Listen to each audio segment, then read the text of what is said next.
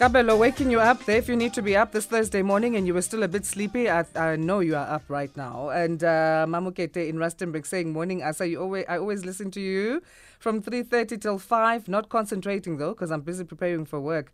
Love you, sister. Thank you so much, Mamukete. We share the love back to you.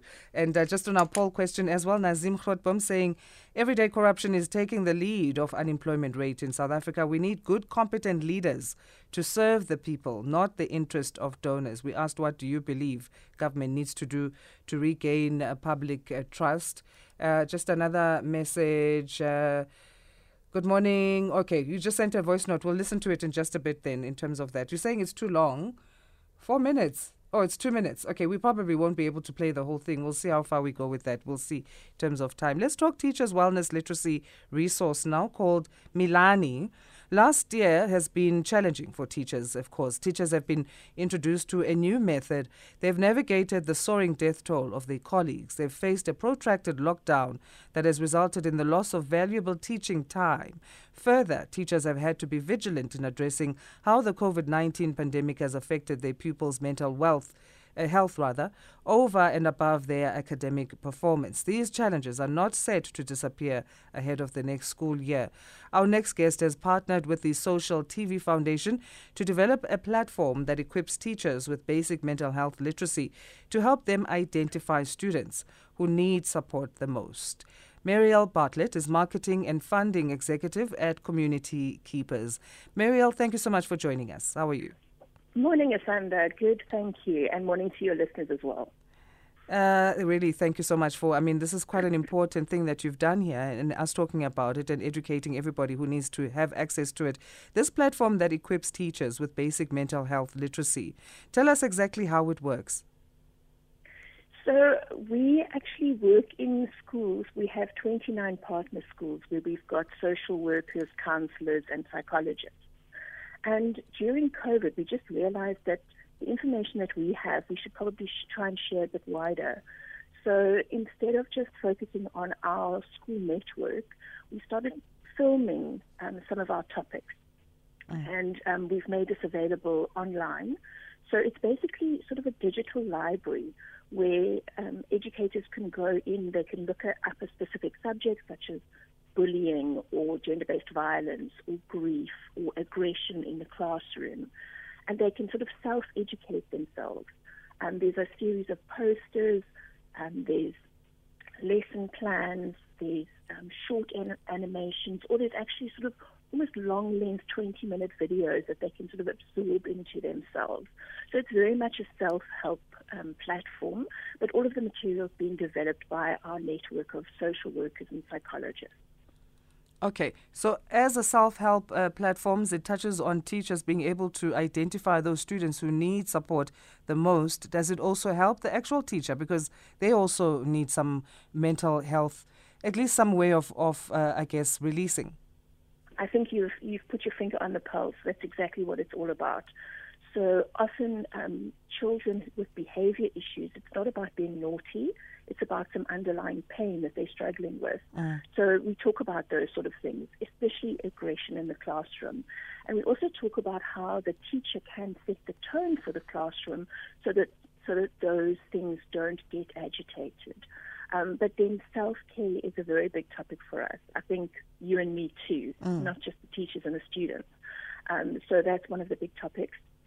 And then something else that um, teachers are dealing with themselves is grief, but ch- the children in the classroom equally so. And so we talk around both of those themes and, and how teachers can help themselves and how they can help their learners at the same time. I think it's kind of like an ecosystem. Mm. You help one and you're actually helping the other. All right, let's take a short break. We'll continue with our chat. Meriel Bartlett, Mac, uh, Marketing and Funding Executive at Community Keepers. We're talking Milani, which is a teacher's wellness literacy resource. Our time is 4.40.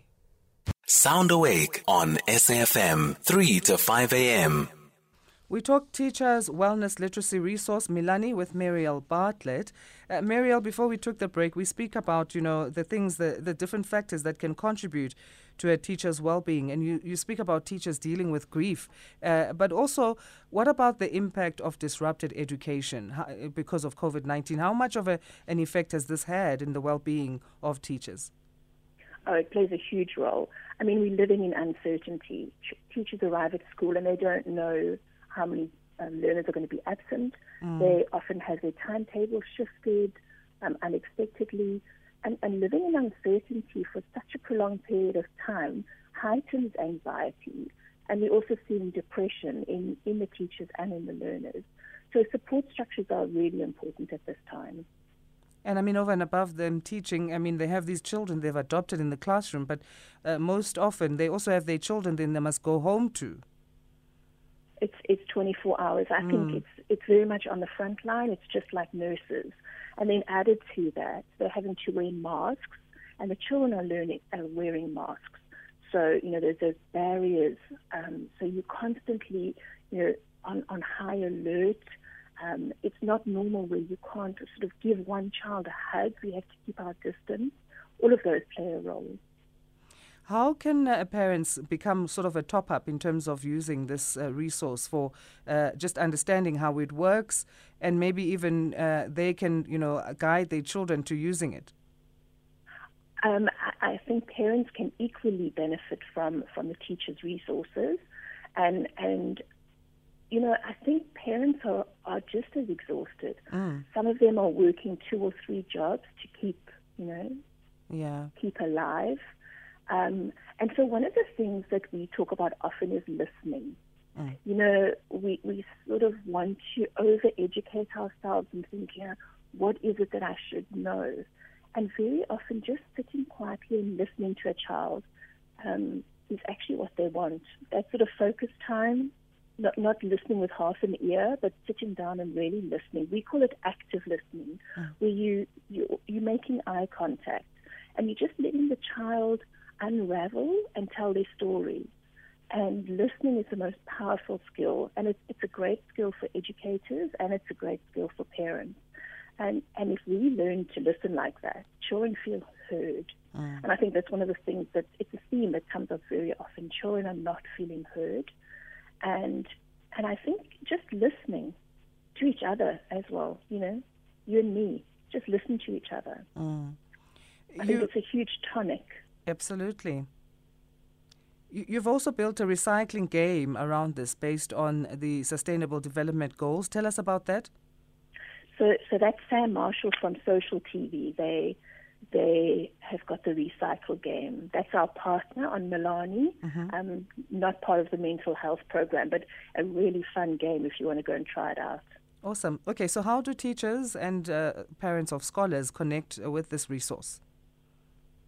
So it's, it has its own website, milani.org.za, and Milani means to grow or to flourish. And, and that's really what it's all about, just us wanting to say, you know, here, here's some resources, go and top up your tanks. So they can visit the website. Um, we're loading new content all the time.